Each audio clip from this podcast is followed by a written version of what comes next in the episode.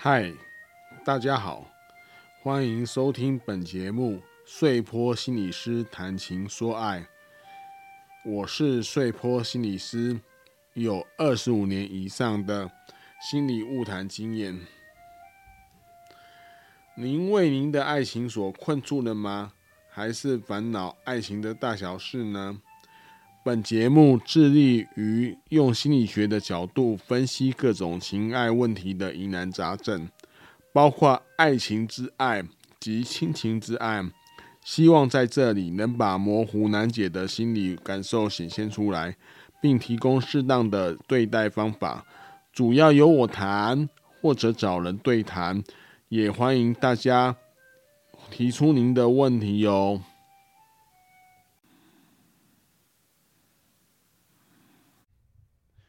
欢迎大家又来到穗波心理师谈情说爱的时间。那今天非常特别哦，我们今天就是邀请到小玉本人哦。小玉就是小玉一号啦，就是本人来到我们节目的现场。那他是就是是比较大的孩子。那我想先请小玉自我介绍一下。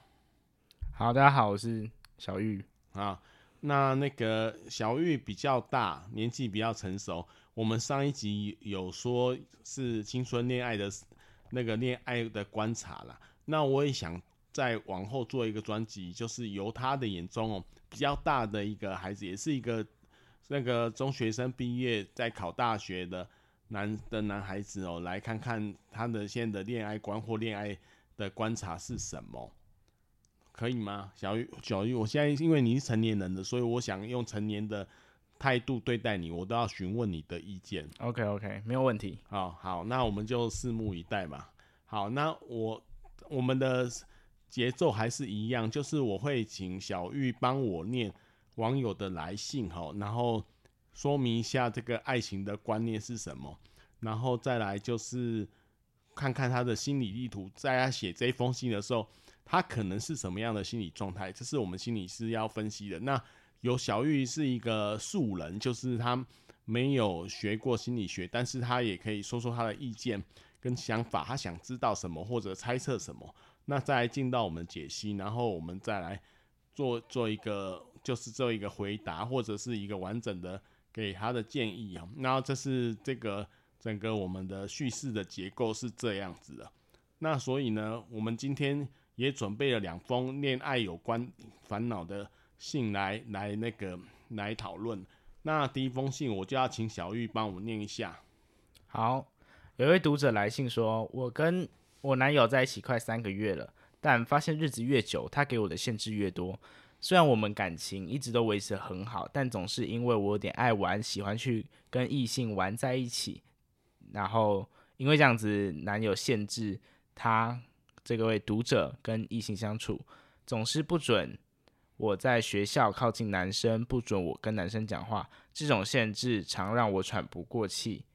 请问你们，我要怎么做才能与他彼此有空间，然后彼此有信任呢？好，这是网友的来信，我听起来这应该是一一位女士写的啦，一位小姐写的啦。怎么说？感觉啦，她说，因为她她不准她在学校靠近男生。不准跟男生讲话，我只是觉得啦，传统的概念呐，我我姑且我们把它想象成一个女性好了，当然男性也有非常有可能。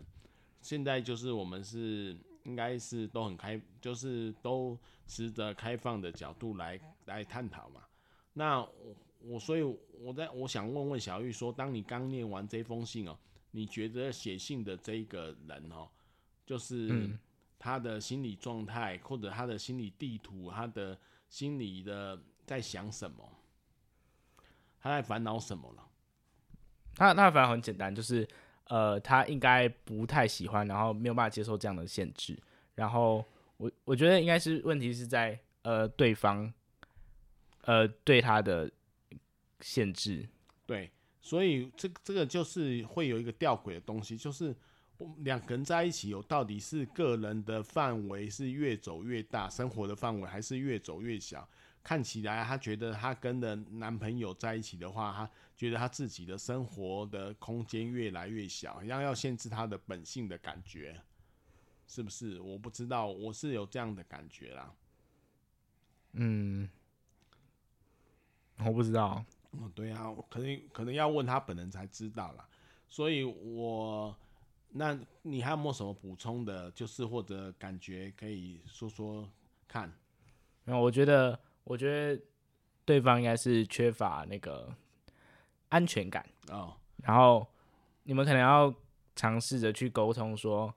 呃，怎么样的界限或者怎么样可以？那可能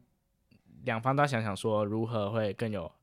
那个安全感？因为限制并不会让感情变得更好，只会看你看他现在说他因为这样的限制让他喘不过气。对对对，对，所以所以其实限制不会让你们感情变得更好，对，反而是要想办法沟通两两方面的，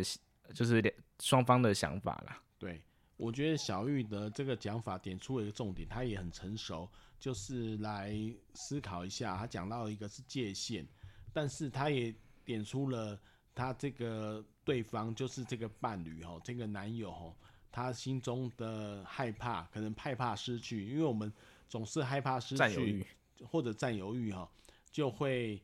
限制对方啊。我们对有时候教养孩子是这样，就是越害怕失去他去交异性朋友啊，或者是别的东西的时候，就会禁止他，然后就在我们可控制的范围内，那他就会生长的好好的。我们以为这样对他好，也是对我们有的有的关系有保障，可是往往这样子就会很像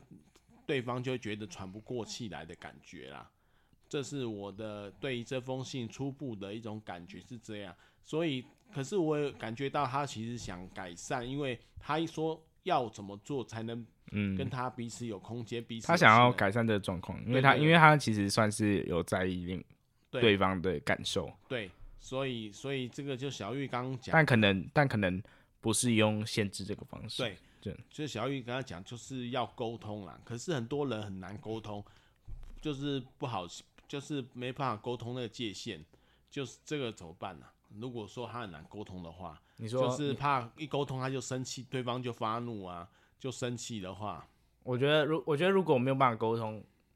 那就那就一律建议分手哦，因为我觉得 我觉得呃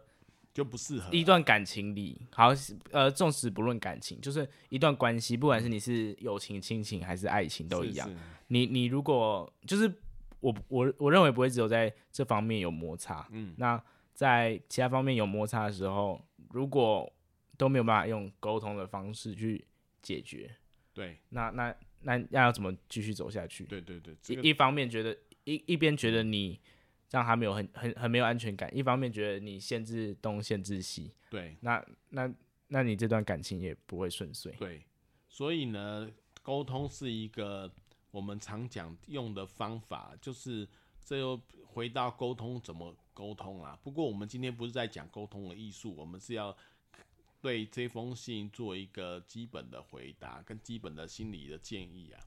所以我觉得我们或许可以从两方面来考虑啊，一个是怎么理解伴侣的这这个控制欲，这个男友的控制欲啊，哈，让他喘不过去的这个他的这种这种说法，因为他给他限制嘛。那对方给你限制，你也不见得要听嘛。可是你不听，你可以跟他反映，对，这样让你觉得不舒服。对，对。可是这种反应有可能他也不敢，因为他怕这男友就离开了，因为他可能深爱这个男友啊，所以就心里很矛盾，才写信过来啊。有可能是这样，这是常常有的状况哦。那那但是我们先从他的不放心哦，是不是？我们可以先试图了解。这个伴侣他的不放心是否太过度了，以及他跟其他异性所谓的他关切的，就是你们他都在玩在一起哦，他那个身体距离有多近？也就是说，我觉得爱情还是很多是占有性蛮大的啊。就是如果我是你的伴侣的话，那我跟其他的有可能的对象玩在一起太近的话，我的。男朋友，我的男朋友或女朋友，就是我的伴侣，会介意啊？这是，这是是不？这我是这个是常常很多人会有的状况。我觉得是很正常的一个状况。所以我先了解一下她男朋友的不放心是不是超过一个界限，就是他到底是非常的紧呢，还是非常的松？然后我跟那第二个部分就是我跟其他的异性玩在一起的身体距离是不是的界限有多近？这个哦要可能要很清楚啊，因为这个这两点来方面来考虑了一下，对这个问题有回答。我我不知道小玉二号不小玉一号，我讲错了，小玉有没有什么想法？好，我我想补充一下，好，我觉得可能因为他他这边其实并没有讲到。身体距离的问题，那当然身体的界限是是一回事。那那我觉得，呃，不一定跟身体的距离有关，可能只是他们互动精神比较比较比较多，也也不一定有到精神外遇的程度啦。是你这样讲，我觉得有点有点有点脑补他的严重性，对，就过夸张一点讲，因为他这边其实没有讲说到底程度到什么状况，或者他跟其他他说学校男靠。不想让他在靠在学校的时候靠近其他男生讲话。对对对。那所以我们其实不太确定说他们的互动到底是到底是只是只是讲话，只是聊天呢，还是有些微肢体接触，或是比较多的肢体接触？我觉得我觉得这我们比较无从判断。对，但是我对啊对啊，我是脑补啦。为什么？因为我是以前的观察，就是我觉得有的女生哦，男生比较不会，看了当然也有啦。就是讲话讲一讲，手就会拍你的肩膀啊，拍一下你的大腿啊，或拍一下。现在可是现在很敏感嘛，都有 Me Too 的事件。这样的话，有时候那个身就是男生被拍的都说，都心里都有人就会觉得啊，赚到赚到了。那女生被拍就觉得被性骚扰。不会，请不要拍我，谢谢。啊，对啊，这每个人的身体距离哈，有他的界限呐，有他的要尊重他的界限，你不能用你的方式去。去维持啊，所以那男生如果他有他有伴侣的话，他看到他伴侣对于其他的异性吼可能的状况，如果也不一定是异性，对啊，也不就是其他的可能的对象啊，有一些有一些那个身体距离太靠近了，通常都会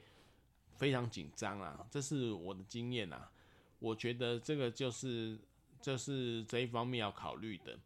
那如果说这个来信的这位网友，如果他很清楚你跟其他的异性的关系，因为他讲异性嘛，好，没那么没有便捷的可能态度，因为你们还在男女朋友交往嘛，很多的时候就是有可能会变节，因为觉得对方不适当就会换一个。那加上你能够维持一定的身体距离，比如说，嗯，不牵手啊。有的人是觉得牵手是也无所谓啊，但是通常我们在这个社会上还是有一点有一个社会既定的的那种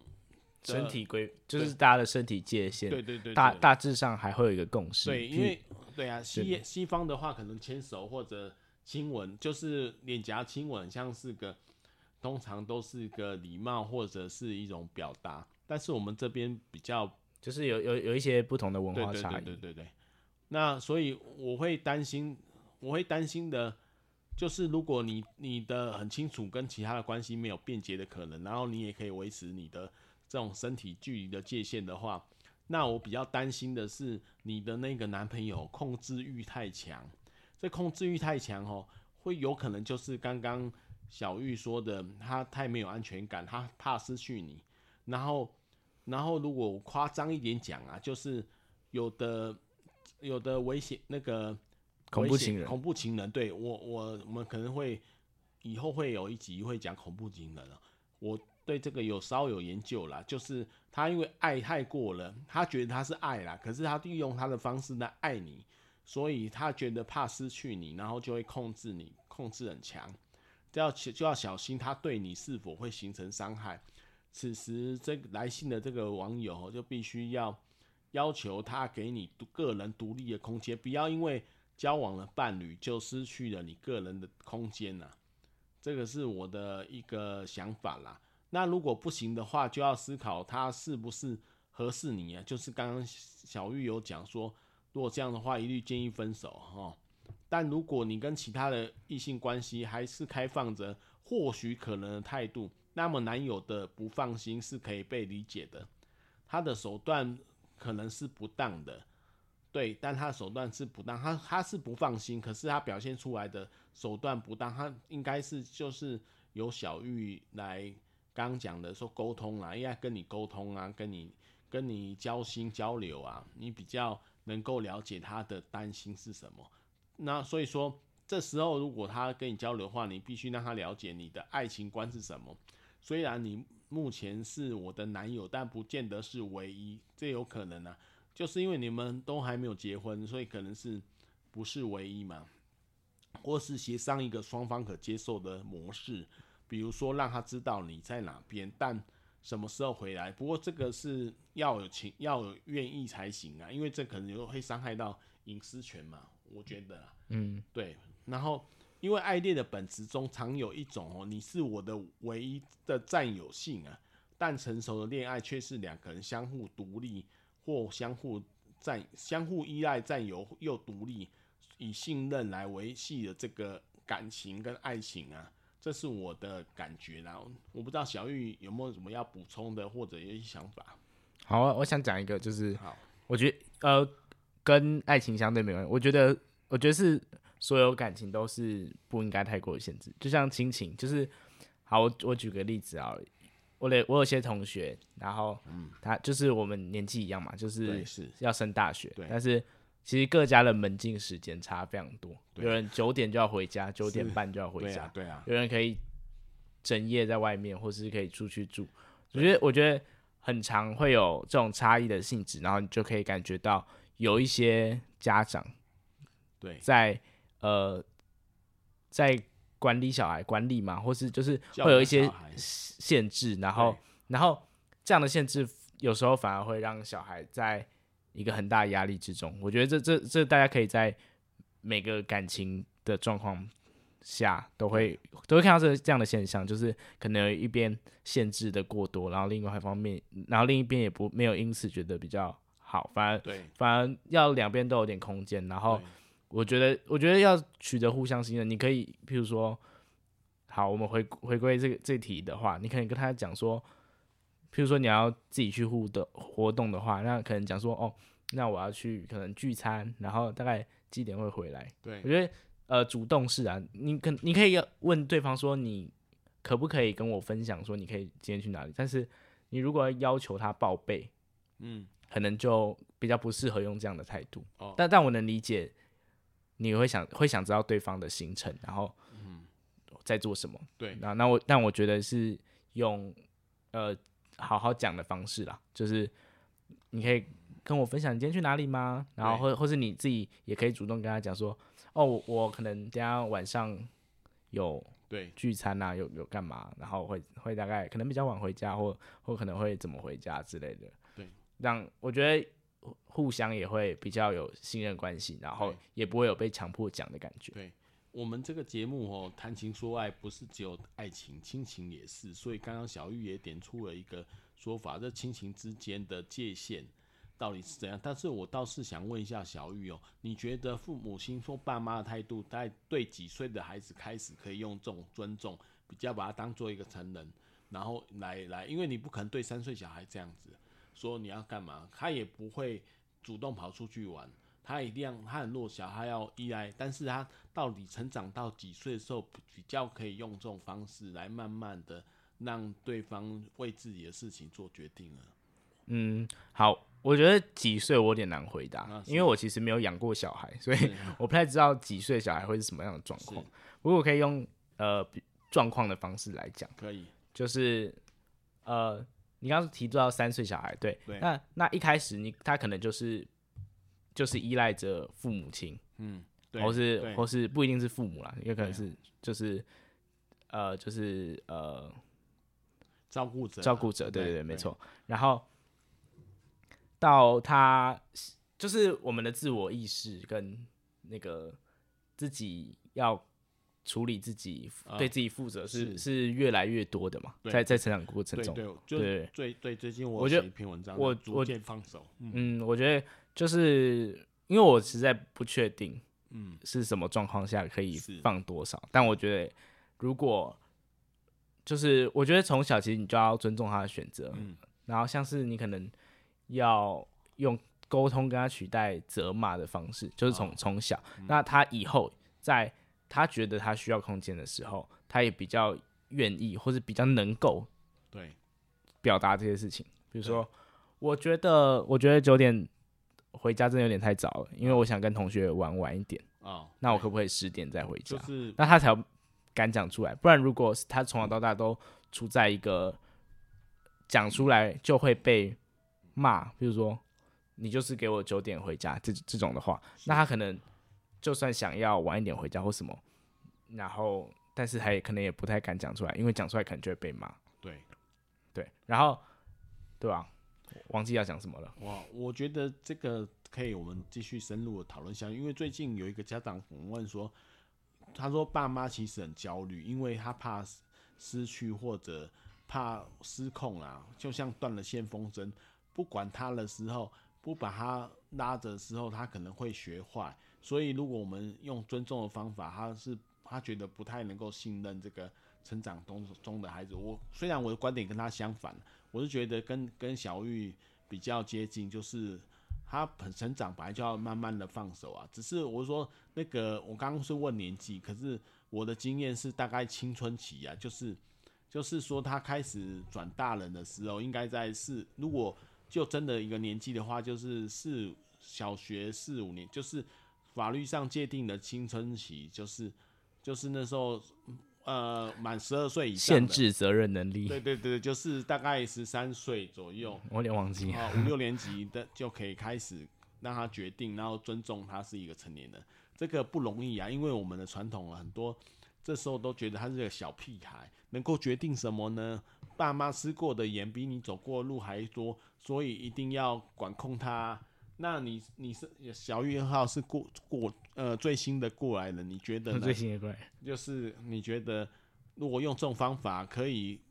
可以对你们造成压力，还是还是说你刚刚讲到压力嘛？还是你可以体会到爸妈的焦虑呢？嗯，好，我觉得可以，我们我们可以换个方式，是现在换我变主持人，然后然后我来问你，你可以讲一下你在作为父母的时候，是你你什么时候觉得？哦，你好像应该要多放一点点的空间，或是说给我们更多自主的选择的权利，哦、或是我大概表达的想法。大大大概五六年级我就等一下，等一下，我我打断你一下。好，好，我要先给呃这些听众一个，就是我我一个那个背景知识，就是是就是刚刚说的沟通的方式，通常就是就是我所受到的这个教育模式。对，对，所以。算是一个实例，嗯，对，对啊，然后让让我们的碎坡心理师来分享一下。嗯、呃，我我自自己很很早就知道不能用压制孩子的方式来管教，因为会有反效果。这在心理学是很明显的，就是不论是我们读的研究，或者是我当然没有实务经验，就是很多师长他们其他人分享都可以感觉到。但是什么时候能够逐渐放手，就是在小时候就要培养他。自己做一些事情，能够独立决定的能力、啊。等到五六年级开始，或者六年级的时候开始有青春期的时候，我们就要把他当做一个成年人。所以，我对小玉，从通常在他上国中的时候，他如果有一些状况，我刚开始还会限制他，说就是说，小玉，我不知道你记不记得，就是我那时候常会限制你说晚上几点要回来。有啊，虽然对十点，然后应该吧？对啊，很像是。然后如果你十点没回来，我就很焦虑，我就会打电话。可是打电话又会伤害了你，因为你可能那时候跟朋友玩的正嗨。对对对，我打电话一样会打断这个气氛。可是我不想打打这个电话，可是我又很焦虑，说会不会有什么事情？所以我一直会陷入那种焦虑的恐慌之中。但是我后来有一次，我就觉得说。讲虽然讲十点，但是你可能十十点十分或十点二十回来，我就了解一件事情。我再怎么讲也是没有用啊。就像就像孩子吼，你在某一段时间在儿童期，你叫他面壁思过去罚站哦，是他还会听你的。但是过了一段年纪，你叫他面壁思过去罚站，他根本都甩都不甩你，因为身体是他的啊，他开始做自己的主人了，他可以开始可以反抗了。那我觉得这个就是青春期的特征呐，所以我只是表达我的关心，让他知道说我在焦虑什么，让他自己感觉他自己可以慢慢的为自己的一些的安全负责啦，这是我的想法。没错，然后到小玉二号的时候，就直接 就直接门禁大失效，就没有门禁，然后还跟我说，嗯，一点好像也还好，哪有还好啊？我是十点呢。啊，对啊，所以这个就是第一个孩子会比较严格啦，因为可是我觉得我觉得能能理解，但是有时候就真的没有办法接到电话，譬如说我正在骑 U bike 回家的时候，啊、那我就真的不一定会听到电话，也不是我故意不接啦。对，对啊。我觉得这是很多父母亲难为的地方，因为他很焦虑，就是怕怕发生危险，对，怕自己发生危险之后自己没有尽到父母的责任，然后把孩子弄坏了，就是失去了孩子。但是又如果不管控他，他又会又又不知道会也到哪边去，然后也会失去孩子，所以他宁愿就是扮黑脸，把他抓在身边，对，把他抓在身边，牢牢抓住。对，但是这个方法其实在心理学验证过。就是反效果居多啦，所以我们我们也知道不能用这个方法，嗯、所以我们要让孩子如果逐渐听你的话，一定是用这个关心跟关爱他的方法去，然后说出你的焦虑。那如果你他可以感觉到你对他的爱的时候，他其实会在意你的想法，然后遵从你内在的，不一定完全遵从，因为他会用他的方式用。来尊重你内在的那个价值观跟担心，然后自己想出一个方法，这是我的感觉啦。我不知道小玉是不是有感觉我这样子呢？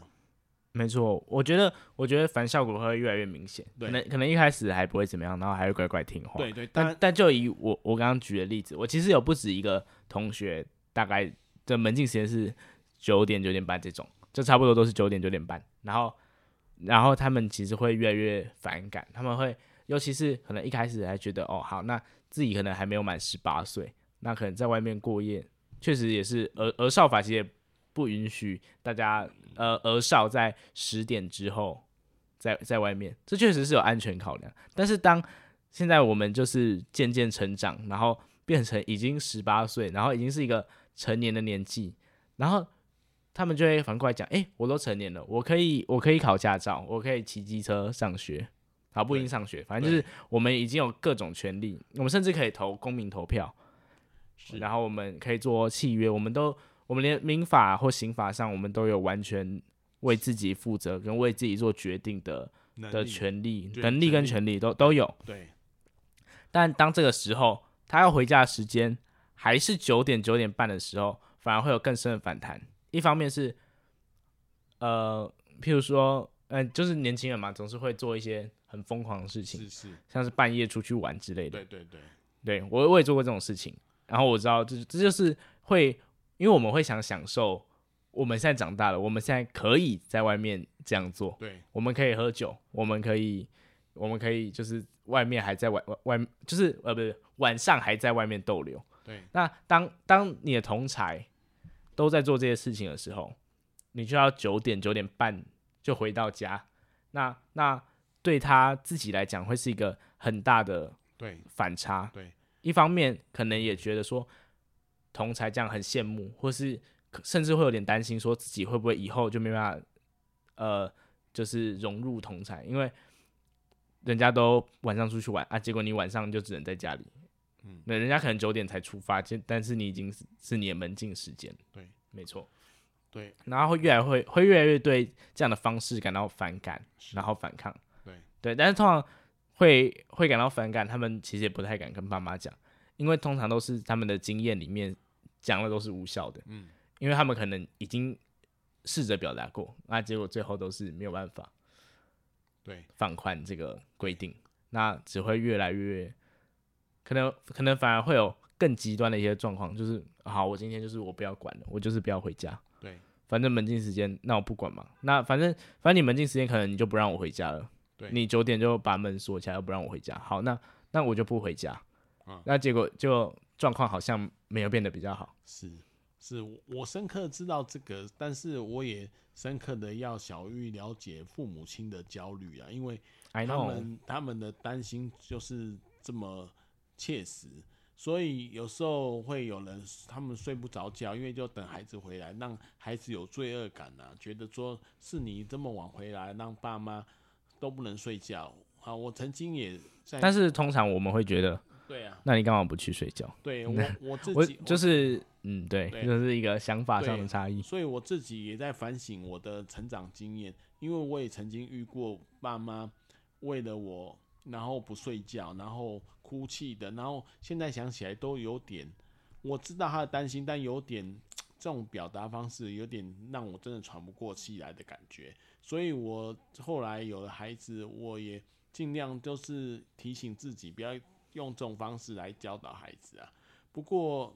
我觉得孩子哈长大之后应该是会理解的，不用急呀，不用常在，不要在一时一刻去。让他让他说了解你的苦心，你只要嗯，而且这样如果一直强调这一点，其实蛮容易变成用我关心你的字句来包装你情勒的事实，啊、情绪勒索是小孩，我也不一定小孩，这题是爱情，其实我们偏题蛮多，反正就是你你用一个关心，因为我我爱你，因为我关心你，所以我对你有这些限制，对对啊，所以我们差不多时间了啦。因为，所以我只是想要小玉了解为人父爸妈的困难，看用什么方式来来让爸妈可以知道说他的焦虑是什么。因为爸妈都觉得孩子看不到，然后为所欲为，他常常有这种感觉。就是我接触的家长常常有这样，然后很烦恼，然后就觉得孩子不能够教教导那样子。但是从小玉的口中慢慢可以了解，其实他们都是有在想。有在考虑的，只是觉得你越限制反弹越大。那我们今天大概也只能谈一题了。我们下周，我我武断的把这个时间决定了，就是就谈到这边。那我们请小玉跟我们那个听友说拜拜。好，大家拜拜，拜拜。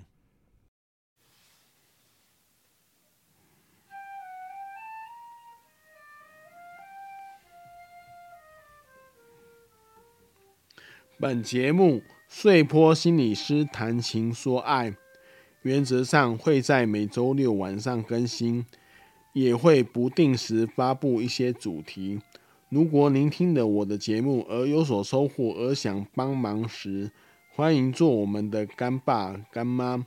抖内我们的节目，让我们制作可以持续下去。